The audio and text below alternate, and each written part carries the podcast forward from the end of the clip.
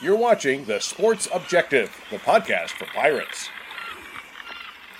This is East Carolina All American Bryant Packard, and we're talking Pirate Baseball and the Sports Objective.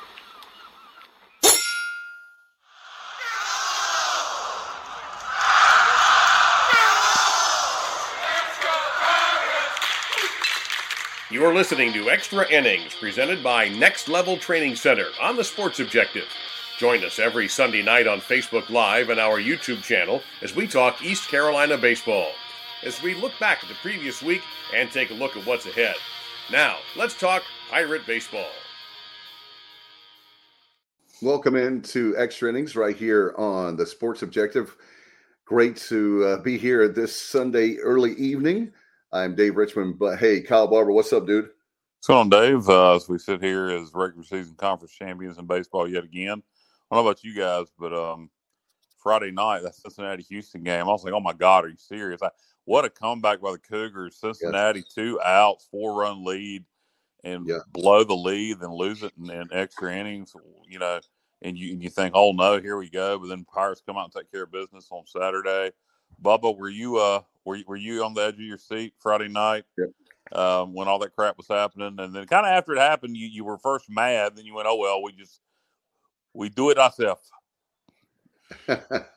sure, I was disappointed, but I, I really felt good because um, we were in control of our destiny. You know, if it had been the other way around, yeah, and uh, and we, we were needing them to to lose a game, which we fortunately were not. Um, man, that would have been gut gut wrenching had had Houston yeah, no won on on Friday night. Uh, fortunately, the Bearcats were able to win that one, what twelve to seven and it got interesting in the end, uh, even though the final score doesn't really reflect it.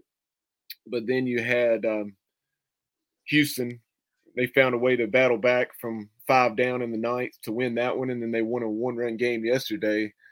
But uh, fortunately, we came out, took care of our business, seven to one, and you know, prior to that seven-one victory in Game Three on Saturday, we'd been the comeback kids this week. Uh, hadn't been able to close it out against Campbell but we rallied from a four run deficit and then a what a six run deficit against the Camels before losing 14 13. And then you had, and that was obviously the longest nine inning game of the season uh, for the Pirates. Uh, four hours and 18 minutes, just ridiculous. And so, so many twists and turns and uh, instant classic, unfortunately, just went the wrong way. But um, then we battled back from a early 3 nothing deficit and, uh, and win eight to three, uh, scoring those eight unanswered in Thursday night's game, and then uh, we win a thriller six to five in game two. Yeah, what what a difference! I don't want to harp on that Camel game too much, but what a difference! Eh, just one run could have made. If we could have won that game, it would have helped our RPI so much that right now you would feel confident as long as we won the conference tournament or even just made the championship game that we'd host and now I think it's even if we win the conference tournament, it's still going to be iffy if we're going to host, but it certainly is our best chance to do so. Yeah, I think that um, you're you're right, Kyle. I felt like that was like an elimination game um, for hosting, and you know, but you never know. I mean, I feel like a lot of baseball still to be played. We we got to take care of all we can do is all we can do, as you always hear, and so we have to win the conference, and then hopefully some other teams that are ahead of us will falter, and we'll see. Another thing I wanted to ask you guys this too: How much of a factor is the reputation we have of hosting? I'm, I'm not talking about. I'm I'm talking about if we get the job done and we're on the bubble with some other teams. Yeah, I, I think it helps, Dave. I, I do think I, I, I think if you are a proven commodity, um, you know, I, I guess it could go against you some way. Somebody goes, well, hell, they've hosted the last ever many years in a row. You know, XYZ hasn't hosted so long. Let's give it to them if it's between us and somebody else. But I think I think reputation definitely helps, don't you, Bubba? Definitely. I mean, you know, putting yourself in the conversation year after year. You know, being one of two teams nationally, uh, along with Stanford, to to host all those regionals in a row, um, and I guess f- five consecutive, and then you obviously well, you also have uh, or you were trying to to host a, a, fifth consecutive, and then and right. then obviously the, the, super regional run that we're currently on, having played in three straight in 19, 21, and 22, and um, that's something that I know Aaron Fitt. He was on Pirate Radio last week, and he was talking about how he really didn't see us having a chance to host. And I responded, "Well, what if we do this?" He said, "Well, I think if that happens, and that that scenario was that included a, a win over Campbell." But I said, "What if what if you uh, run the table or you know all but uh, one game?" He said, "Well, in that case, then I could see it." So, and then I saw something. This may not have necessarily been Aaron Fitt. It may have been of another writer from D1 Baseball, but he was saying that or maybe them collectively that if we go out and run through the conference tournament, that they don't think it's out of the realm of possibility for a number eight seed now uh, because. Oh wow! And you know, some you RPI, RPI would be too low for that, Bubba. I would certainly, I certainly think that uh, when you look at it last year, I'm trying to remember what our RPI was. I know I think it was like 12. We finished the season yeah. at 18, but yeah, I think it was up there. And the the 12 or 13 range. Um, Johnny Robertson help us out. Please, Jr. but, but, um, yeah. Let me ask you a question, Bob. The, the whole the whole thing the whole thing with that is the University of Virginia. They've had an excellent year, mm-hmm. but if they if they stub their toe and go two and Q in the ACC tournament, then it's definitely not impossible any chance if Fayette, if, if Campbell hosts in Fayetteville, will be and they can't host on campus. Let's say they win the conference tournament and they decide to give it to Campbell. And we played them three times. But man, you talk about a, a all right, a win win situation. If you put East Carolina as the two seed in Fayetteville, I mean, we, we it would it would all be but us hosting. We we would sell just as many tickets as Campbell. We would sell more. Yeah, you look at it, and also, but I don't think they would do that. Do right. you? Yeah. Secondary. I would, I would, I would tend to uh, agree, Kyle, that I, first of all, I don't, I don't think uh, with Campbell dropping two out of three down at USC Upstate. I heard him. That now, if they run, go through the uh, Big South tournament, but they still won the conference, right? Yes, they, they did, and, but and they're, they're not. I don't know they're necessarily out of it, but uh, if they they run through the Big South tournament and the right things happen, I think they're to get back into that hosting discussion, I think the stars are going to have to align, much like the stars would have to really align for us to um, to get back into that top eight picture, or, and, or even. I, I just think that uh, I, I was I was surprised with that top eight talk last year when we got the top eight. You know, a lot of folks were surprised. I know even uh, members of the team. It wasn't necessarily that they thought they had a body of work that wasn't deserving, but just based on the past when we had an RPI of five and didn't get it. Um, I think you know, obviously, winning 20 in a row is not a not something that's done very often, and that carried a lot of weight in addition to winning both the regular season and tournament titles. Yeah, I just don't see that happening. I'm still sketchy on if we can host. But I, I think if we run run through the tournament, I, I'd be surprised if we didn't host. Honestly, do you think it matters if we lose a game in the tournament? If if if we win the conference tournament, do you think it really matters if we lose a game? Because uh, it just RPI. Honestly, I think that's something that would just depend on the the specific committee in an individual year. Who knows what what they would uh, value, and it depends on what else happens around us. And we'll talk some more about that later on, as far as who's in the host, like who's a guaranteed host, you know, the likes of uh, LSU or Arkansas, Florida, right. uh, ones like that are, that are definitely locked up, and then and then who are still you know vying for those hosting spots. Guys, how many? Uh, I wanted to ask you guys before I forget, how many North Carolina, South Carolina, Virginia teams do you think will host? Because it looked like obviously Wake's a no brainer. You look like probably Coastal um, South Carolina. But how many do you think? South Carolina's been been going the wrong way. Are they still going to host? Yeah. Let me look at it again. Clemson. Yeah, South Carolina's got is RPI is six right now. Okay. Um, so that's why, yeah, we want to double check on that. Yeah, Coastal's thirteen. Um, North Carolina, South Carolina, Virginia. I'll go five. I'll go five. I'll go five. Because you have right six. now, I'll go five or six. guys, you have South Carolina RPI at six. Clemson has really turned it on uh, back in Snobble. Pirates doing a great job down there in Clemson. Uh, they're seven, by the way, for RPI. And then you have Coastal at 13. Virginia's at nine. Uh, it's just amazing. You have um, you have Duke at 19, Campbell at 22, and East Carolina at 23. I'll say Wake, Virginia, all three South Carolina schools. Wake, yeah, I said Wake, Wake, Virginia, all three South Carolina schools, and either East Carolina, Campbell, or Duke. One of those three. Yeah, you know, guys, I was saying that it would, Campbell, East Carolina would be the last one. I thought Duke was a, you know, like already a shoe in, but their RPI has gone down. But I think now you're right, Kyle. I think you have to put those three.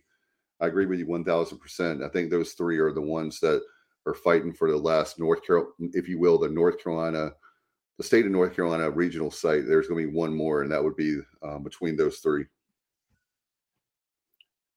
Yeah, b- before we um, very quickly responding to what Johnny Robertson provided there, um, as far as the RPI a year ago, that's something um, I just don't I don't see it um, you know, from an RPI standpoint. Now, could it happen? Us getting back in the top eight talk? I guess it could, um, but I really I really don't see it. I think best case scenario, I think we would be probably in like the 12 to 14 range, something like that. So, uh, so we shall see. The main thing is um, for us to keep doing what what we've been doing uh, very well um, over the last few weeks of the season, and that's controlling our own business and um, go to Clearwater. Hope to go four and zero, and if we do that, then we will we will have won 14 out of our last 15 games. So Yeah, so, so, so last year you went into the tournament having won 18 straight, and this year 14 out of 15. Uh, hopefully, You, we got to beat, we got to beat Wichita at least once, right? They're they're on our side of the bracket. no. No. The- So Houston and Wichita are on the Hu- same side. Houston and Wichita on the other side is Oh wow. it's it's the Pirates uh, taking on number eight South Florida, and then number four UCF against fifth seeded Cincinnati. If we don't make it to the championship game, shame on us. Yep. Amen, brother. Amen, Kyle. Because uh, I didn't, I haven't had a chance to look at that um, to, to know that as well. Wow, that that's a huge break for us. But again, you got to go down there. And uh, another thing, guys, as a coach, and uh, Bubba, I know you can attest to this coaching. A tournament can work for you or against you. It's like a brand new, you know, season and crazy. Coaches don't like tournaments most because it seems like only bad things can happen. And uh, so hopefully we can go down there and and have the opposite. I'll tell you what, if we were got eliminated from this tournament before the championship game, that means we lost two games to two of that crowd you just named. That would be bad. Yeah, and we definitely will not host. No, I, I don't see a scenario. no, no, no, no. That's don't. even, that, wouldn't even be worth discussing at that point. We Yeah, we'd be a two seed and and, and like right. it. yeah. Pack your bags to wherever, and um, it's going to be a lot of fun. We'll be talking more about that. Uh, certainly, the second half hour. I know, Bubba, you wanted to talk about circle back and talk about uh, the games this week. First off, Bubba um, and Kyle, I want to ask you this one question real quick. That's on my mind the last couple days. How much of a rival do you think Campbell has become? Especially, we're talking about baseball. Dave, it's funny you said that. Um, I I was uh, I was watching that game um Wednesday night, and I and I told Jessica I said in baseball, Campbell has become what Wilmington used to be in baseball and basketball. Um, those Wilmington games do not have the same feeling they used to in baseball or basketball. The Campbell baseball series has the feeling the Wilmington series used to. I think our rivals now in baseball are UNC, and NC State, and Wilmington. I mean, excuse me, UNC, and NC State, Yeah, and Campbell. I I, mean- think I think Campbell's taking Wilmington's place. Yeah, you know, Justin Haire, you know, that was another thing I want to mention is that not all pirates, but there's some pirates that don't understand, not that are watching and listening to the show, obviously, because we have the best viewers and listeners, but there's some pirate fans that can't like realize that Campbell is now really, really good. And it's because they have a great coach. Tip your hat to Justin Haire. and he has done a great job. He did it with the transfer portal, as he's told us over the last few years, having him on our show. And that's the way he did it. He's built this program up. What you do is you tip your hat. And you remember, Bubba and Kyle, help me out real quick. You remember, you know, we were talking about these close games. We've had games we've won and it fell our way. Remember Connor Norby in 19, where was it a squeeze play or uh, uh we won by one run? We walked it off. And well, um, we have nobody to blame but ourselves. You know, that was yeah poor, poor defense. You know, we got in our own heads there. Uh, yeah. Wednesday night um, or Tuesday, whenever that game was, Tuesday night. Yeah. Uh, Bubba, I'd like to get Bubba's thoughts and, okay. and, and, and viewers. I don't know how many live we got right now, but on the where they feel the Campbell series has become a rivalry. Do you, Bubba, do you feel kind of like I do that it's almost taking the place of the Wilmington series as in terms of importance? Uh, I see where you're coming from with that, and uh, and I would say yes, based on Campbell's on-field success, and, obviously Wilmington, um, they've been good in recent years, but Campbell's been better, and and Campbell's put themselves um, this year with, with, that win last night. Even though they did drop two out of three to USC Upstate, uh, they managed to win that final game of the series to win the regular season title, and we're talking about our four-peat as you see on the screen. And Campbell has won five straight regular season titles in the Big South, and um, and they've become more and more competitive. Um, they've always been able to swing the bats, it seems like, but um, they've really stockpiled some arms, even though you wouldn't have known it by the way the game uh, unfolded.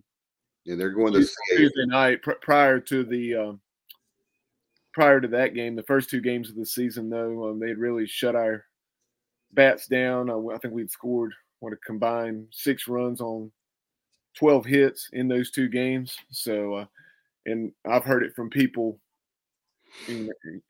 people coaching, just the the arms that they had stockpiled. You know, I mean, he said every arm that they rolled out there was, you know, 92, 93 plus, um, you know, with the exception of one or two. So they've really done a great job of building that program. And, uh, you know, Justin Haire's taking advantage of some of the some of the things that he has going for him there in Buies Creek uh, with Campbell and it being a private school and so forth. And won't dive too deeply into that, but uh, yeah, just just proud of the way we facing that six run deficit going to the bottom of the seventh, uh, yeah. battled back and and then um, Campbell to its credit after we scored eight unanswered to take the 13-11 lead uh, took advantage of some miscues by us, even though we didn't have any errors. Um, Coach Godwin really stressed that in the post game that uh, we were not who we needed to be defensively in that game, even though we didn't have uh, an official error, and um, that that allowed Campbell, a team that's already so potent, when you give them extra outs, they did exactly what you would expect them to do. Yeah, no doubt, and Hey, no errors, my ass. That was generous. Well, um, yeah, it, was, it was one of those things. You, anybody that, that knows baseball, I mean, knows that um, you know it wasn't an official error, but um, there there were plays that we that we typically make. Yes, and um, kind of shifting gears from that game, um, going down to South Florida. I'm sure the guys. Uh, after the way that unfolded Tuesday night. Mm. Uh, we're we're eager to, uh, to hop on the plane down to Tampa and and get that taste out of their mouth and uh, and slow start um, trailed three to nothing, but then we did what we needed to do. Um, scored eight unanswered, and really, in this week, Josh Moreland uh, he he swung a really hot bat, and the run he's currently on obviously is little too early to say this, but going into the postseason, it reminds me kind of uh, the way Bryson Worrell was trending a year ago. Hey guys, I wanted to ask you. Uh, I wonder who's going to be the PGXGloves.com player of the week. I just wonder who's going to do it. Yeah, we'll, uh, mm, we'll go ahead. Cam and, uh, Cam Clark and uh, Josh Moreland. Um, he did have the 0 for 4 game in game two of the South Florida series, but the three games um, or two games prior to that, and then Saturday's game um, were multi hit games. seven out of 17, two home runs. He had the big home run that tied the game against Campbell, and then a home run in Game Three against South Florida. RBIs. Yeah, um, three doubles, ten runs batted in, and that tying home run against Campbell uh, was 457 feet over the scoreboard there in right center. Good God, it was a shot. And uh, and then you know he he really helped put away uh, the, the game on Saturday that the Pirates had had to win in in order to win the conference. And hey, Kyle, you got your wish, by the way. I've been waiting to tell you that um, for oh. the show. But of uh, you know how where you're worried about in the past where we peaked too early, you know, have like well, you got it where we had all kinds of drama. Friday night, I was so exhausted and like I stayed up to watch that game, and I thought I just knew that Cincinnati was going to pull that out, and when they didn't, and I was thinking about you about how you always wanted to be close, and we got us uh, like a cardiac team where we won it on the last day. The regular season. I don't, I don't know what the hell you're talking about. I mean, I always wanted to be close, but um, I uh, I do enjoy exciting exciting games, but um, in other words, peaking. You were talking about in the past, peaking too early, where we've won the the conference where we didn't. Really oh well, yeah, well, yeah. From that aspect, yeah. I hope we ain't played our base, but if we played our best baseball already, we're SOL. Um, exactly. If, if, our best baseball still yet to be played, and, and we're going to peak uh, during the um, during the postseason, and um, and live up to preseason expectations, um, then hell yeah, great. I hope I hope we have not peaked yet. I hope that still yet to come. We're playing our best baseball, uh, you know, all the way to Omaha. One of the things. That, yeah, I know. That, um, Nate asked about the uh, starting pitching, uh, about our starting pitching earlier. Um, I, I personally think the pitching is what's going to be the difference for us. And I, I think another thing that comes to mind, guys, that we haven't talked a lot about, a little bit about on our show for extra innings here on the Sports Objective is the fact that we've battled a lot of injuries. It, it seems like even though that we battled a lot of injuries, here we are. We won a regular season.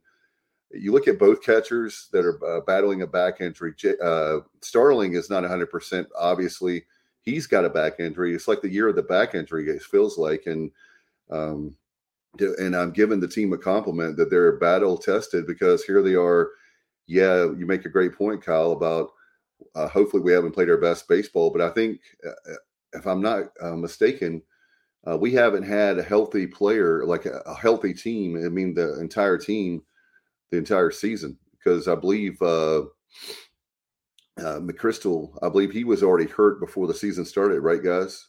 Um, if my yeah, well, yeah, if, if he won, it was, it, yeah, he had to have been because I remember them talking about first weekend of the year him being injured. Yeah, so it's like I'm not making excuses, but I'm just get, tipping my hat to the team where we could make all the excuses of the world and they could have lost a whole bunch. Instead, here we are. We won the four straight regular season title. We've um, what is it, five straight years, Bubba and Jr. helped me. I think it's five straight years. We had 40 plus wins. You have to go yeah. back. 2017 is the last time we didn't win uh, 40 games. So when you think about that, you know, I we're in the mix there. Uh, I'm really proud of this team because I think one thing that I'm really happy about Thank you. Alex is bringing me food. Appreciate you, buddy. Um, the fact that we have a chance to host for what the fifth straight time. I mean, I don't want to creep you out, but Alex just walked through the back of your stadium there. Yeah, he just disappeared into the field. I mean, I don't, I don't it's know if it's a ghost or what. Yeah, it's filled of dreams, bro. Okay, cool. One of my favorite movies. we talk about um, Josh Moreland and all he did this week. Um, you know, our PGX gloves player of the week, um, then our PGX Gloves pitcher of the week. Um, kind of shifting gears back to um, the starting pitching topic. Uh, obviously, on, on, Friday night, Zach Root um, struggled with his command a bit and um, did not have the start we would have liked. But Danny Beal, uh, Danny Beal's been so clutch all year long. And uh, he was once again picked up the win in relief, improving to six and one on the season. Uh, also, had had a solid relief outing um, against the Camels, where he worked uh, two innings, giving up just a solo bomb.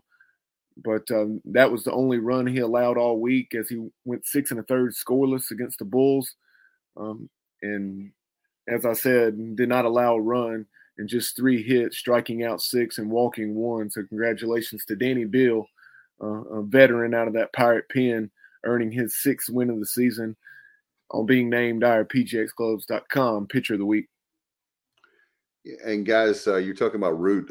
Isn't it uh, great to know that you have a talented kid like Root who doesn't have his best stuff, but then you have a guy like Danny Beal. You got you have so many weapons. I know one of the questions people, probably the man on the street questions, is um, what kind of rotation do you expect down in Clearwater for the tournament? That's something that comes to mind. I know that people have been talking about, but it's nice to know that hey, I think it's great to know that in the past we've had good pitching but not to this depth of where we've had guys like step up. I'm not talking about that, but we have a situation now where we've got what five or six guys that can start a game off the top of my head. Um, and uh, so that makes me feel good knowing that Bubba's kind of like your Braves back in the 90s, man. Those guys were lights out and the, one of the best starting rotations I've ever seen in Major League Baseball history. I wouldn't go that far with ours. Just to, I'm just talking about the quality of, especially I think our I think our rotation is one of the greatest in Major League Baseball history. No, I'm talking about uh, the rotation that we have right now, uh, especially our little league, our little league, our um, relief pitching. God Almighty. We're gonna damn it go. We're we're gonna go to the Williamsport this year finally. Yeah, exactly. No, the relief pitching is is very strong, and I think um, that's that's the kicker right there. Is uh, would you imagine on Tuesday that we do Johnny Holstaff? Is my guess. I I, I have no idea. Um, I don't. I, I, I, don't necessarily. I mean, I think it may depend on you know, in just how the game's going. I mean, I, I don't think you're gonna Johnny Holstaff it. Johnny Holstaff it if if you have a, a competitive game going on. But you know, if you the Pirates jump out to a to early lead and uh, you know have a you have a six, seven, eight run advantage or something like that uh, in those mid to late innings, then then yes, uh, I think we'll um, be smart with how, how we spread out those innings. Yeah, no doubt. I think it's going to depend on the game. But um, you know, on that note, as far as as far as the pitching, um, we've talked about this in previous editions of extra innings. As far as as far as um, pirate pitchers and you know how many how many batters they're striking out. I went back and checked over the last four seasons. Uh, obviously, the best run in the history of East Carolina baseball as far as hosting four consecutive regionals, uh, striving for a fifth, and then uh, hosting three straight super regional. Excuse me, uh, playing in three straight super regionals and hosting the the last of those three. Um, the numbers you see there on the screen as far as total strikeouts, the, the greatest strikeout totals by pitching staffs in program history, and then also strikeouts per nine innings. Uh, so uh, last year it was the the most batters we had ever struck out.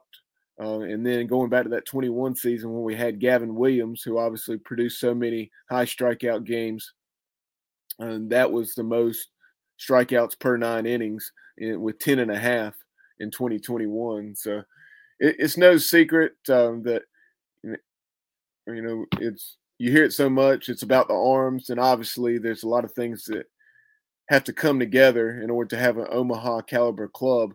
But um, the success that the Pirates have had over the last four or five years, and it's, it's no secret that um, the arms um, you've heard Cliff Godwin say it time and again. It seems like every preseason, well, this year's staff is deeper than last year's staff, and and that's kind of been a trend over the last three or four years. And you were thinking this year, well, how you know how could it be deeper than what we had? And then they proved themselves as they are.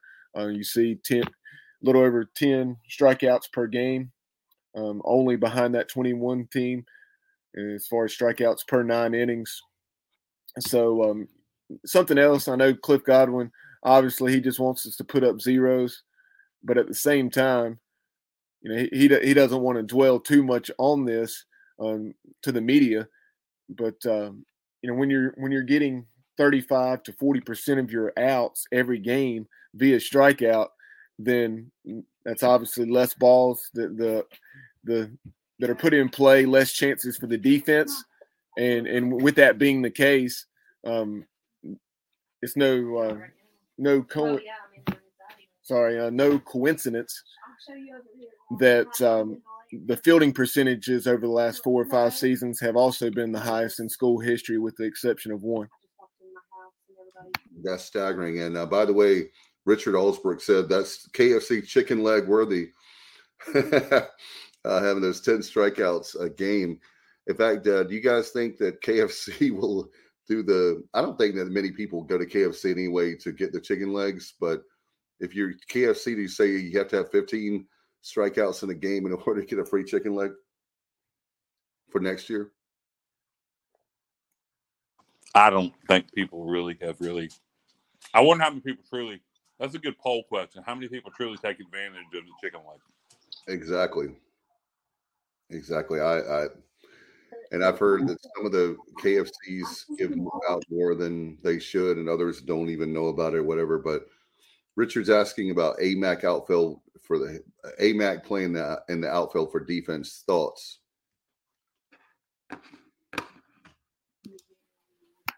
Uh, he he made an unbelievable play um, when Man. when Nathan Chrisman came in at third base and they shifted AMAC out to left field. Um, what a what a diving stop that was! Um, going coming in at an angle, um, extending to his left there. Um, a heck of a play for someone who we knew he has that potential and it seems like played there early in his career, but um, at the same time has been the everyday third baseman and to just step out there and make a play like that speaks to his abilities and um, it's it's nice to uh, we've talked about two-way you and obviously you're talking about a pitcher and a position player but uh, just that flexibility that we have and being able to to bring a guy in like that or, or you know shift a guy around the diamond and the way we, we can in AMAC or even other guys uh, you know um, at, at times you may think, well, you know,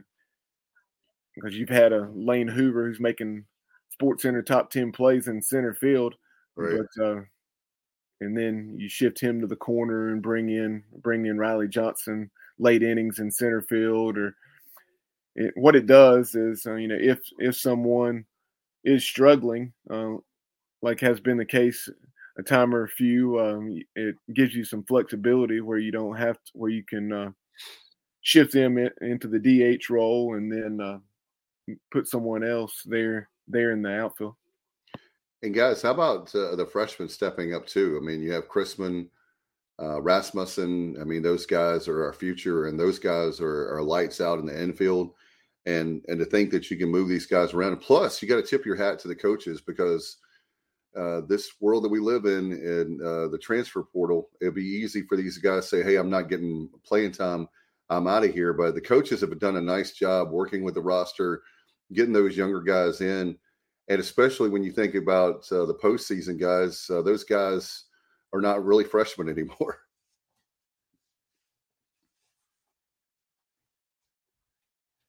Yeah, um, sorry, Dave, I stepped away there for a moment. I thought Kyle was going to chime in, but uh, but yeah, Kyle, Kyle's eating Jersey Mike. Sorry, I should have told you.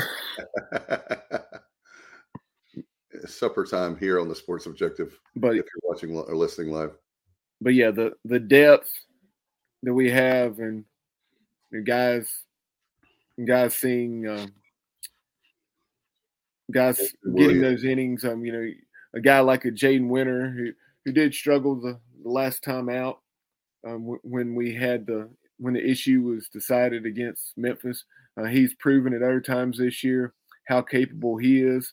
Um, it's nice to have a guy um, of his potential, you know, and ability to to to have on the back end of the the bullpen. Uh, it, if you, um, it's it's nice to to have someone that's you know what six four six five and can come in throwing 95 96 like that but even though he hasn't seen a ton of innings this year and let's see um well, my guess would be 10 to 15 innings let's, and yeah eight and a third for Jaden Winter. Yeah and i i, I uh, didn't want to forget to uh, and i did forget almost dixon williams he's been uh, playing uh, great, and you, he's another player that's been being used. And uh, it's nice to see that when uh, a local kid makes the team. Obviously, was recruited uh, by Cliff Godwin and company, and um, and the future's so bright. Obviously, we don't we're not look ahead because we want to focus on the conference tournament, but we need a lot of guys that can step up where uh, another thing is if a guy's having a, you were talking about a guy's having a tough day, maybe they burn out, they're in a slump or whatever. You can bring these guys in and give them a day off because it, it is this season is really grueling. Yeah, Joey Barini and Jacob Starling have been so good in the middle. You know, yeah. you, it seems really like a distant memory. Uh, you think about the off season and the preseason. Um, there were so many questions uh, surrounding the program, not necessarily inside the program, um, because you know, like Coach Godwin always says, you know, maybe eventually our fans will learn learn to trust Coach Godwin. but uh, it, it it was a you know who's going to take the shortstop position? You know, was it going to be Nathan Chrisman who has gotten eight to ten starts? Was it going to be Connor Rasmussen who's so talented? And talking about guys stepping up um, Connor Rasmussen um, stepped up with a two hit game the other night against Campbell. But um, Joey Barini, uh, Shaq, his play probably hasn't been talked about enough. Um, you know, Shaq, as you just said, um, Joey, what he's done at the plate. He's fourth on this team in batting average, three eleven. He's he's hit with some uh, some power. Had those four home runs, drove in just over thirty and um, and he's played very well in the field. Um, let's see, for the season, uh, Joey Barini, I want to say has something like five or six errors. So uh, that that's that's pretty elite at shortstop, and you he may not have quite the range of some of the shortstops we've had in the past, but he's he's made some highlight reel plays at the same time, and I, if you'd have told us going into the season that Joey Barini was, I mean, we knew we'd seen it in pitch hit at bats and some spot starts, what he was capable of, and maybe this is just you know what he needed to to to uh, play every day like this. But uh, if you'd have told us going into the season he's going to hit 311 with four home runs right. and make five errors through through 56 games, you know, uh, we'd have taken that in a heartbeat, whether it's from Joey Barini or or whoever. If you go and, around the uh, diamond, I'm sorry, Bubba. And and then Jacob Starling has been so good. That's but that's just what I was saying that we have guys like Connor Rasmussen that, that are so talented that were in the conversation preseason, but because of Barini and Starling being so good, uh, we've seen sparingly. Uh, no doubt, and you look at it, it's uh, great. The whole if you look around the diamond, that was the issue. Everybody said, "Who's going to be shortstop? Who's going to be shortstop?" and uh, Barini has done great. A lot of great guys. How about Carter Cunningham out in right field? Carter Cunningham has had a tremendous um, season, really stepped up. Uh, really proud of him. He's another guy that comes to mind. Yeah, Carter Cunningham is someone who had entered the transfer portal, withdrew his name, and you know, way back when he withdrew his name, even before he's performed like he has this year, I was very uh, excited that he uh, withdrew from the portal. And has that ever paid off for the Pirates? 319, second on the team in average, six home runs, and um, driven in close to 30, and really, really made some nice plays in the outfield as well, in the in corner outfield spot primarily, uh, largely in right field.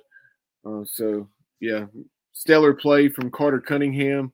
And then Johnny Robertson meant to get to his comment a moment ago as far as Nathan Chrisman saying that um, Chrisman, uh, who I mentioned, you know, has has got a few starts this year. I think let's see, he started six ball games, played in 37 though. Um, is often a late inning defensive replacement, also a, a pinch runner. Yeah, and, and um, that's obviously speaking to his ability on the base pass that Johnny Robertson referenced.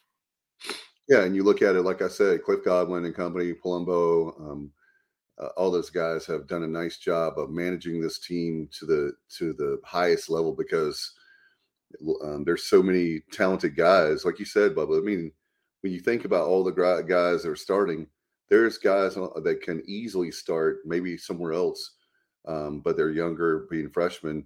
and they're they're getting they're going to get their shot. And when they do, man, it's going to be it's going to be great when they those guys are starters. We're not going to rush it though, for sure. Kyle, what about you? What are your thoughts on uh, the starting pitching? What are your thoughts going into uh, the tournament on Tuesday? Um, uh, my thoughts are um, I was eating a turkey sub. Um, uh, no, I think we got you know we got a lot of pitching depth, not just starting pitching, but the bullpen's deep. We we, we play a lot of guys.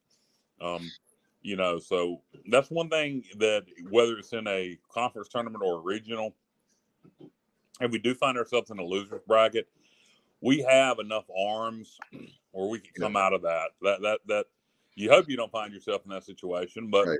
You you easily could, and we have in the past, and have came out of it and won. And having that many arms, I really don't know how much it helps you in a super if we end up that far, but in a conference tournament, in a regional, if you end up in a losers bracket, having that many arms will really help you. No question, it would help you also, Bubba, if you go to uh, Omaha. Um, when you're having a lot of games in that short period of time over was it is that 10 days off the top of my head um, something like that. But yeah, very spread out. Obviously, once you get to yeah. Omaha because of because of TV, right? So, but um, as as far as the starting pitching, uh, we do need Josh Grosz to to get back to to where he was. You know, a few weeks ago. Um, his last couple outings uh, haven't been as good. Um, the previous against Memphis, uh, I think he walked four, maybe five guys. Uh, and then you know he he'd shown some progress in that area, and then he didn't really. You know, I think he only walked one, and but he only went two in the third in game two against South Florida, and um, he he was really leaving some some pitches up about belt high or slightly above the belt, and the Bulls were making him pay for it. So uh, we need need Grosz to pitch the way he's capable of pitching, and and the thing is, um, and Trey Yesavage. Um. When he when he was pitching in Game Three on Saturday, uh, I think he went ended up going four and a third, four and two thirds. He had a good outing, but um, you know, there I want to say he threw at least twenty five or thirty pitches in the first inning, and kind of settled in after that. Uh, he he wasn't he wasn't wild, um, but he was just a fraction off. You know, he he was just missing his spot. And, and the number of walks, right, Bubba? Yeah, he he wasn't nowhere. He wasn't. It wasn't like he was nowhere near. You know, he he was just slightly off the plate, slightly up, slightly down, but um, pitches that some borderline pitches perhaps not going his way, but uh, it was you know hats off to him for for working through that and like Coach Godwin said post game, um, good start from Trey and a better relief performance from Garrett Saylor. It's great to see the way Garrett's pitching uh, on the whole this year. Uh, to have a, a, fifth year guy like him and so experienced and uh, he's seen success in a variety of roles, uh, whether it's short relief, long relief, or um, now he's had more and more better starts this year. Mm-hmm. So um, you really like those those um, experienced pieces like a Saylor or Spivey, or even now a, a, Tony Gwynn that can can step up. You know, when one of them maybe maybe not pitching well. Obviously, we we'd already talked about Danny Beal. Uh, I think one of the keys going into the postseason, uh, the conference tournament, and then obviously regional play and beyond uh, would be uh, Eric Ritchie. We don't have an abundance of left-handed left right. left-handers uh, on this team, and I think we need uh, Eric Ritchie to step up. And obviously, uh, Merritt Beeker is no longer part of the program. Uh, opted to enter the transfer portal um, a few weeks back, and um, yeah, so Eric Ritchie is someone to, to really keep an eye on how he performs. Dave, please make sure you isolate that clip of Bubba saying left-handy. All right. the left-hander. I tell you what. Um, all in all, though, uh, you're talking about uh, Ritchie, and here's another thing that Cliff does very, very well when Austin Knight together is I know some people it drives them crazy, but situational baseball when it comes to pitching, and they bring in a guy for this guy and the matchups, but that's what you're going to have to do when it comes to this time of year. I mean, so these guys are used to it. It's more of a major league, I guess, approach. But I like. Yeah, that. I'll tell you what, Dave. To, to, to speak on what you're talking about, um, look at Friday night with one out to go, down up by one run. You know, we switched pitchers, and I was like, "Why? Why are you bringing in Hunter here? I mean, why are you doing this?" And it, but hey, we got the third out, and that was it. Yeah. Sometimes the matchups, and I mean, I know everything can backfire on you, but at the same time, I felt like that's what it's going to take to. Uh, and last year, guys, we did the um, thing where we didn't really have, but what was it, two starters last year? Um, and we had a lot of times where TBD, to be determined, was the one of the starters uh, for the weekend rotation. Yeah, no, no doubt, and it gave us, uh, like I said, it gives us a lot of depth this year, and I think it matters not very much for this team who the starter is, is because you're going to go to your bullpen early. Um, Cliff doesn't let pitchers sit out there and struggle long because he doesn't have to, and uh, Right. maybe in tournament situations you do a little bit longer, but um, I, you know, um, like I say, you you want your starters to do well, but if they don't, they're going to get out of there in a hurry. We ain't gonna we unless somebody has like an eight run first, we're not going to get down by no more than probably three runs before we're going to probably pull that pitcher. Right. Because we know that we can we know that we can come back from that deficit. You don't want to give up the deficit, but we've proven time and time again this season that you get down three nothing, oh three nothing, you know, where other times you'd be a, a little nervous because you don't have the bats. But um, that's going to be key to me. Or do you guys have a player in mind that is it a Cam Clunch? Is it a guy that you say, hey, that guy is going to be the difference maker this uh, weekend? Uh, during the conference tournament, I mean, you Yeah. never know who's going to step up. You mentioned Cam Clutch. I always like Cam coming off the bench. Yep, Uh, great player. Could be starting for a lot of teams around the country. Um, like him a lot.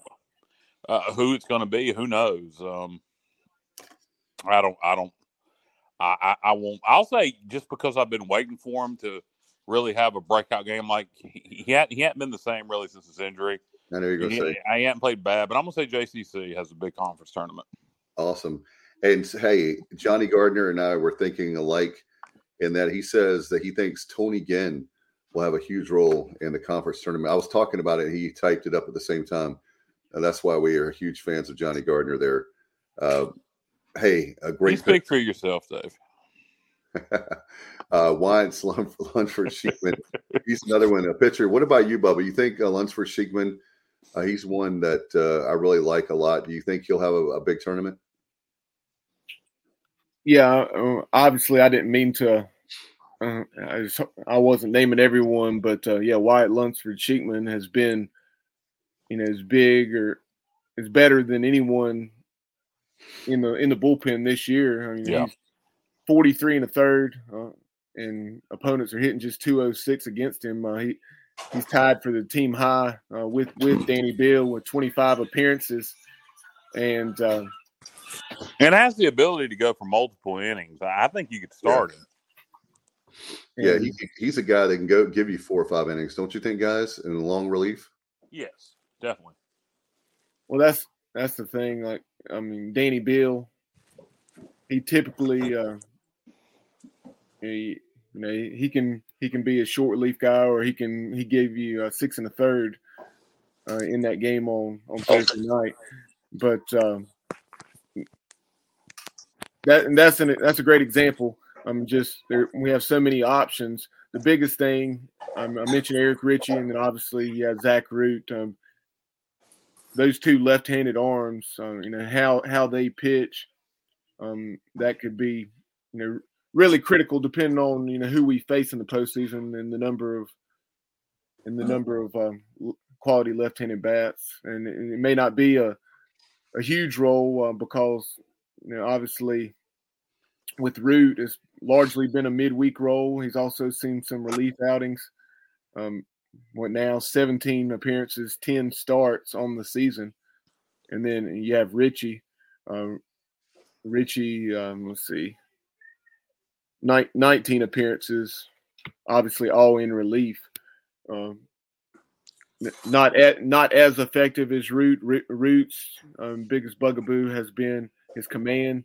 Uh, opponents are hitting just around 240 against him. But um, it's just been that command at times that has caused him not to go into games uh, as deep as you would like when he started, or uh, have to be pulled um, sooner in a relief role. But um, but Zach Root, we've certainly seen his potential and um, why the future for him is is so bright.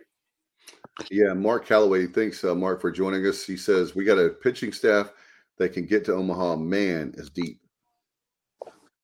And, yeah, and but where I was going with that, as far as Root and Richie, uh, especially Root, you know, just saying, okay, you you may just need one, two, three outs from him, as opposed to three, four innings like you've been getting from him in a lot of his uh, appearances in the regular season.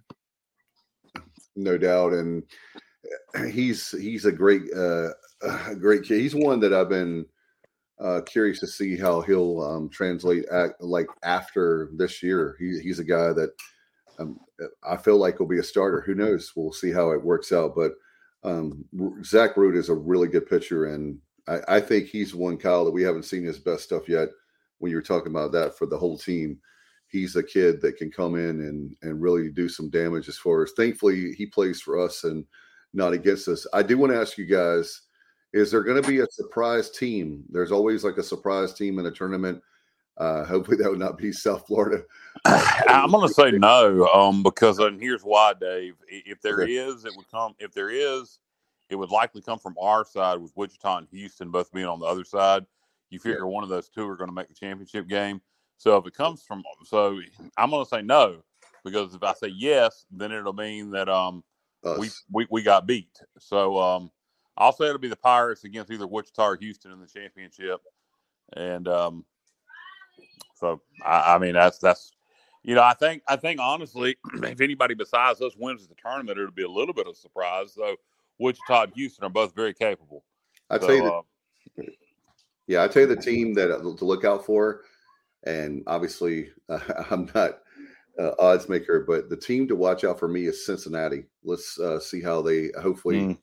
They're the ones. That, you know, we have beaten them six times this year, and they're not horrible. So that that is a. If you're looking for a team that's due to get the Pirates, that might be a team that that could pull off an upset against us. So uh, that's, that's a good call. That's the one that I'm worried about the most. But hey, uh, anything's possible, and I believe in our Pirates. I believe in our coaching staff. There's a reason why we, uh, like again, we talked about earlier. First time, uh, I mean, not first time, the fifth straight year that we've had 40 plus wins, and guys, we have 41 wins. So, I mean, how many? Uh, help me out, Bob, off the top of my head. How many wins can we potentially have uh, the season? 40. We would be 45 and 16. Obviously, if we were, we run through the tournament undefeated, uh, you, would be 45 and 15. And then if, if you win a regional uh, without a loss, uh, you, you would have 48 right and and then you would obviously have to get, have to get to 50 um, to get to uh, to Omaha. So, wow. So so this team, um, you know, depending depending on how the, the next couple weeks go, um, could end up being hopefully the winningest team in East Carolina history, which was 51 back in 2004. That Randy Mazey area. Yeah. Era. Um, 51 and 13. So, guys, I know that we're running out of time. Uh, we'll put it out there to the uh, viewers, listeners as well do we host? Do we not host? And Kyle, give your scenario real quick, and let's see. Um, the, we're talking about the one seed hosting or the two. Oh, uh, yeah. Would you rather in this scenario? Uh, the old "Would you rather?" And logic says, of course, you want to host, but uh, just from a getting to Omaha standpoint, would you rather go to Wake? In, in either situation, you know you're gonna have to play Wake Forest. Would you rather host as a 16, knowing if we win it, you're gonna have to play Wake in the Supers on the road, or would you rather go to Wake in the regionals as a two seed with you know them having to play multiple teams, and then you're going to probably maybe Indiana State is a 16, so you'd be playing and Indiana State. And you already beat Wake Forest, or maybe somebody upsets Indiana State, and you saying if they're to 16, and you um and and then you get to host as a two. So would you, knowing you're going to have to play Wake Forest either way, would you rather host and play Wake Forest in the Supers, or would you rather play Wake Forest in the regionals and hopefully get a, a easier super regional opponent uh, with the 16 seed. I'm going to go with. Uh, I know where you're going. Uh, but I'm going to go with. Uh, I think we're going to host. So I'm going to go host and pray that somebody knocks Wake Forest off. If they don't, that would be, as you would say, I will steal your um, thunder, Kyle. That'll be a great story. How we got Omaha. We knocked off the number one Yeah, and maybe we don't, and maybe maybe we host and we're not the 16 seed. Maybe we're 14 or 15 or 13. Who knows? Right. No doubt. And by the way, uh, when uh, Bubba, you you you probably know this if not, maybe Johnny or somebody watching. Uh, is, is it eight o'clock next Sunday when the host sites come out? It's on Monday. No, it will be No, Monday. That's when No, the that's when the brackets revealed. The the host sites will be next Sunday night. Yeah, about eight Okay. o'clock typically, if I remember Yeah. correctly. That's right. That's right. Next Sunday night. And then the, the brackets are normally, revealed normally, after that. normally um, obviously they'd have them on the ESPN bottom line, but um, it's the Twitter reveal. Yeah, and then you find out, you know, who's going to be in your regional and where you're seated on Monday during the uh, during right. the selection show. But so we'll know Sunday night if we're going to host or not. Um, and uh, so, and we'll, we'll we'll we'll know this week whether we should be worried about it, whether we're going to host or not. If we, if we take care of the con- if we take care of the conference tournament, then we'll uh, we'll have reason to be optimistic for Sunday night. But kind of kind of going back to our conversation in the first ten or fifteen minutes of the show, as far as your reputation, um, you know, doing everything you can to advance your cause and your your reputation paying off for you, and that's certainly the case for the Pirates. I mean, you, you looked at it last year. Yeah. Very few thought we would be a top eight, and then we ended up getting that top eight when in previous Not even years- be in the regional. When, when we were deserving, we had not. And um, I know he's not on the committee yet, but uh, John Gilbert will be going on to the committee. And and for what it's worth, Cliff Godwin is on a like a, regional committee or a regional subcommittee, like eh, as far as the southeast, and it's a, a group of a handful of conferences talking about the the teams that are having great years, deserving of hosting, so on and so forth. So uh, Cliff's presence on that uh, um, is is something to to keep in mind as well. So I think I think if the Pirates go to Clearwater and take care of business uh, the way I anticipate they will, then I, I think we'll be hosting come next weekend I hope you're right. or, or the the, fo- the following weekend, I should say. But uh, go ahead. Justin Butt says, "Mark my word, we'll make Omaha on the road." So he thinks we're not going to host then. Well, you you doesn't make make- them all we on the road as a super. Yeah. Uh, now, Johnny. Oh, by the way, before we, I know we got to get out of here, but uh, Johnny brought up a Long Beach State. You, I know you have that clip of the players. Yeah, and Long Beach State obviously played in the Keith LeClair Classic uh, early in the season. Um, were uh, I guess what two one or three two winners over the Pirates. Uh, Yeah. Yep. But um, you know the Dirtbags um, came away very impressed with Clark LeClair Stadium in the jungle, and uh, we we have a clip of that. Um, something they had on their baseball Twitter account earlier this afternoon. favorite place to play this year was definitely East Carolina. Definitely the jungle, ECU. Uh, my favorite place to play was ECU. My favorite place to play was Hawaii. Favorite place to play this year was East Carolina. Favorite place to play is the Juice Jungle, ECU. Yeah. Favorite place I played this year was Angel Stadium. Uh, probably Hawaii. UC Riverside. ECU. My favorite place to play was ECU. My favorite place to play this year was at Irvine. Probably East Carolina. Reno, Nevada, the Ramada Inn. Uh, favorite place to play this year is probably ECU. Shout out to Jungle. There it is. I'm gonna say ECU. I did get to pitch against Georgia. All right, great stuff there. Appreciate the the love there on Long Beach. Yeah, that says a lot when when you you get Long Beach State like that, and they come all the way across the country, and they talk about playing. it. You know, you heard several Hawaii's. What, what a memorable trip! But you heard more ECU's. So yeah, one guy randomly named freaking Riverside, but um, you, uh, you you had a lot of Hawaii's, but more ECU's than anything, and I think that says a lot about the atmosphere that's created out in the jungle. Um, the the guys out there are very hostile yet hospitable. There we go. Hostile. That that's the jungle. That's my new slogan for the jungle. The jungle. We are hostile and hospitable. Um, so I think that's a good way to, to look at those guys out there in, in left field and uh, in the jungle in general. And and um, I think uh, glad glad that's the takeaway. You know, you, you would think Cliff, old Cliff, might want to start working the transfer portal a little more. Um, you, you that reputation goes around college baseball, even for guys who hadn't been here. They'll hear about that playing in the jungle. So uh, you, you, wonder, you know, Cliff didn't hasn't really embraced the transfer portal yet. I, I got a feeling if he would embrace it, we might do really well in the transfer portal. And uh, by the way, Bubba, you see that uh, Justin Butts has a clarification on what he said. Yeah, he said, "Let me be clear on my statement. We'll go to Omaha when we least expect it, and kind of like that 2016 season." Yeah. Um, in his opinion, and honestly, think he'll be on the road for a super regional at the end of the day. Treat one game at a time and just just win. Yeah, I, I, always hear people say when we least expect it, but at this point, we expect it every year. So if, if we're in the if we're in the NCAA tournament, the goal is Omaha, and anything else is a disappointment. So I, I do I do agree with that. I I will be forthcoming and say that compared to last year, I don't think this team, you know, I, I, I haven't seen yet this team can go to Omaha, and some people may say that's discouraging or f you Kyle or you know some of the players are watching. I hope that's what they're saying because uh, prove me wrong. Going back to the uh, the video with the Long Beach State team, though, you know, some of those responses were not surprising. In addition to Clark LeClair in the jungle, uh, Hawaii, um, tough to argue with that, and then also Angel Stadium, um, they had the opportunity to play there. Tough, wow. to, argue, tough to argue, tough to argue with that um, for obvious reasons. But at the same time, um, the response, uh, the the Ramada Inn in Reno, uh, I thought I thought that was funny. I actually didn't even catch that the first time.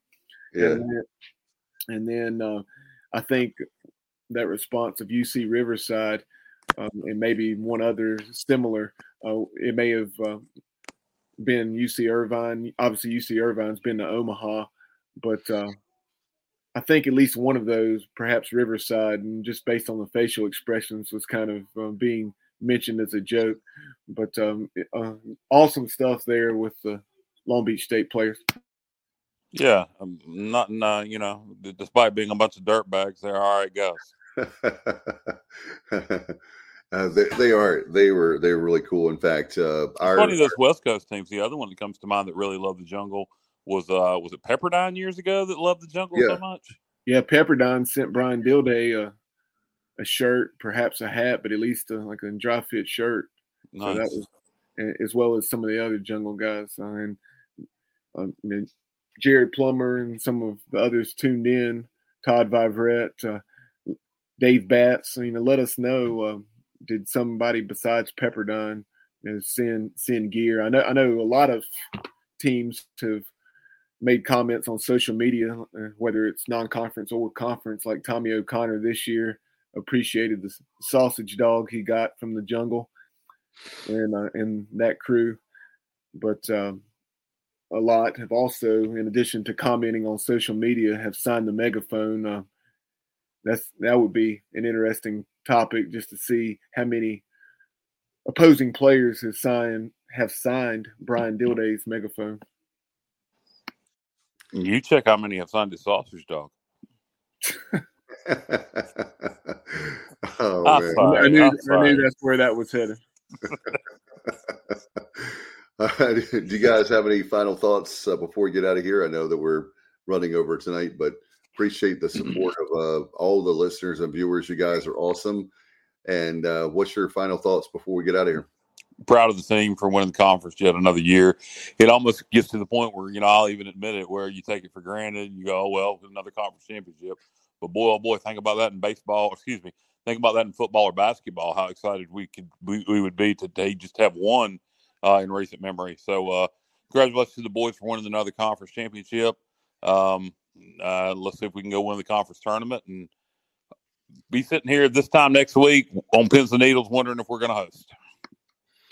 And another nugget for our viewers and listeners, uh, as Johnny Gardner says, Jason Dietrich, a former Pirate pitching coach, now head coach at Fullerton, will bring his Titans to the Keith LeClair Classic in 2024. There you go. Another West Coast team. Fullerton has been here before, I believe. I remember playing out there, and uh, yep. of course, uh, yes, we, we, went out there. Uh, we got swept in 06, and then they came here, or actually, we got swept out there, and I guess I want to say it was 05, and they we swept them in 06 or uh, I may have my years off there. I think it's 06, 07, but uh, we, we went out there and got held to one run, and then we returned the favor the following season. It, and it was 07 because it was the year we ended up playing in the Chapel Hill Regional and gave the Tar Heels all they all they wanted, and then uh, ended up losing uh, there in the ninth inning.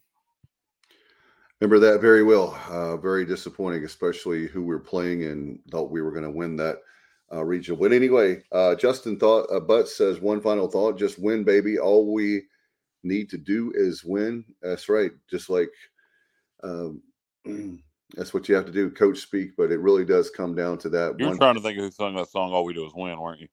Nope. Oh, okay.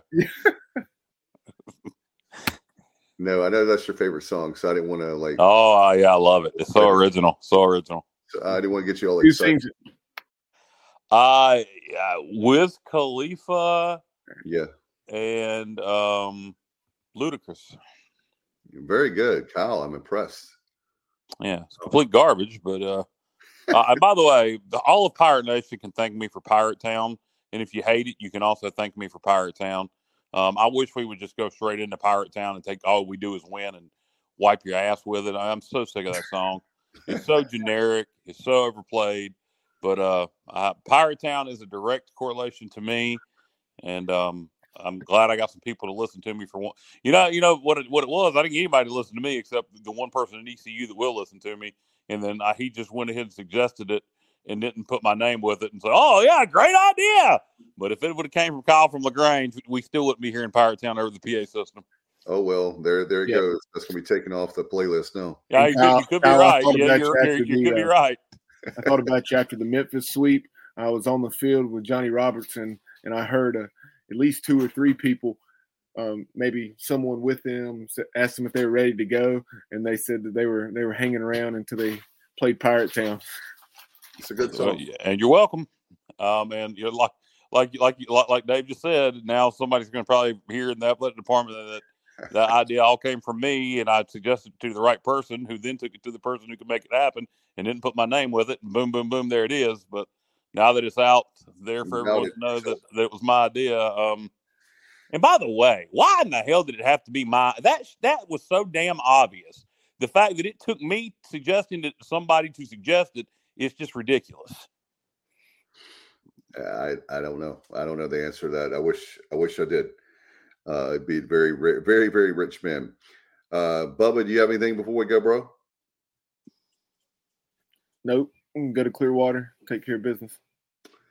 Absolutely. Looking forward to taking a trip. I'll leave on early, early, early Thursday morning, and I'll be down there Thursday through coming back on Monday morning. So I guess I'll be the only one down there because nobody else I've talked to is going. So I'll have to ask more members of the media. I'd like to go. It, it would be it would be fun. Um, I'm, I'm just, so no uh, no other member of the media from down east that you've asked have, are going. I, I, think Patrick Mason is. I haven't texted him. I haven't talked to him yet. I'll talk to him from the Daily Reflector. I think he's going. So I'll have, and of course, uh, our good buddy, former play-by-play voice. Igloof's not going. He's not going. He's not going. So, uh, okay. But uh, anyway, uh, I think he's preparing himself for the regional uh, wherever that may be. So he he's not going, and um, not a lot of people are going, but I, will be there. So I, I, might be the one East Carolina guy in the press box. We'll see. Well, there you go, Dave. Maybe you can uh, maybe you can give live coverage to some of our other affiliates, 94.3 Pirate Radio. You know, maybe you can report live for WITN, WNCT. We're going to put it out there. If you need Dave Richmond to report live for you, he is he is sports journalist for hire. There you go. I'll be the freelancer, right? Um, but anyway, we're going to have a lot of fun. Looking forward to that. I've always wanted to go, making it happen this year, and hopefully, I'm not the the jinx on uh, the Pirates. It'll be a great time. I can't. I'm and Dave, and while you're in Clearwater, please remember to put sunscreen on your head. Okay, I will, and I'm going to hang out with Hulk Hogan. He he he knows about putting sunscreen on his head and has since the mid '80s. Yes, he does. And Johnny Gardner's right. Uh, Brian Bailey typically, uh, I'll, I'll, be able to hand, I'll be able to hang out with Brian Bailey. Um, so that'll be a lot of fun. Um, BB is uh, great, so we'll see about that. But anyway, uh, by guys, the way, uh, it's funny that restaurant down there. Um, what's it called in Clearwater? Oh, Frenchy's. Yeah, they just made the national news. Uh, if you hadn't heard about it, I'm not going to bring it up here on the podcast, but uh, just Google it, folks. Google it. Oh well, I haven't heard about that. All right, I was planning on going there, but maybe not. No, I don't nah, know. Nah, I'd still go, but just Okay. just it's funny that it's not funny. Well, you just just Google the story. It's not funny at all. But anyway, All right. And one final thing uh, here in a little bit at eight o'clock on Sunday nights. Happy if you're a NASCAR fan that uh, North Wilkesboro that they're going to finally have a race there. Uh, they had the trucks yesterday, but they have the All Star race starting at eight o'clock. So looking for that tonight. Uh, it's going to be a lot of fun. First time since 1996. How about that? So be the first time in about three or four years that I've even turned on a race. Is uh, watching on FS1 tonight. Um, Good. so looking forward to it. Uh, I would have liked to have been there, just an old school NASCAR fan. yeah, those Um, tickets went by, dude. Those tickets went faster than the well, tickets. is Junior running in that? I keep seeing a sun drop Dale Earnhardt Junior car. He is he making a one a one off appearance in that, or I haven't seen that. He might. I have not. I haven't don't. I, there was some. I, there's some sun drop. He's on cans. They, they've got some cans and bottles with him and a car on it. So I don't. I don't, I Okay. don't know. Uh, we need Mike Ray. Where's Mike Ray? Yeah, he's uh, watching. He's watching the uh, preliminary stuff right now on FS1. But guys, we'll get out of here. Thanks to everybody. Thank you, Kyle, very much. Appreciate you, Bubba. Thanks for uh, that. Appreciate everybody doing that. I want to thank uh, PGXGloves.com. Uh, before we get out here, appreciate them and um all they do for us. They've got uh, my kids have uh, two pairs each uh, for baseball and softball this year, and they they give a great product and it's a competitive price too when you look at it, the national brands, and they have really cool stuff that stick out, and I mean in a good way. Uh, just go to pgxgloves.com. I, think what you mean stick out's bad. I think what you mean stand out. Stand out. There you go. Stand out. Funny how that slight word can change the meaning so much. It's good stuff. It's quality stuff at a great price. pgxgloves.com. Uh, go there if you're a golfer. They've got some great golf stuff and uh, great swag. And how could I forget, Kyle? That's your your baby, but you put 25% in that uh, promo code and put ECU in there, and you'll get 25% off. Yeah, and why wouldn't you? I mean, why wouldn't you want to save twenty five percent? And if you can't, if you can't remember that promo code and you watch this show, you might want to go get a scan.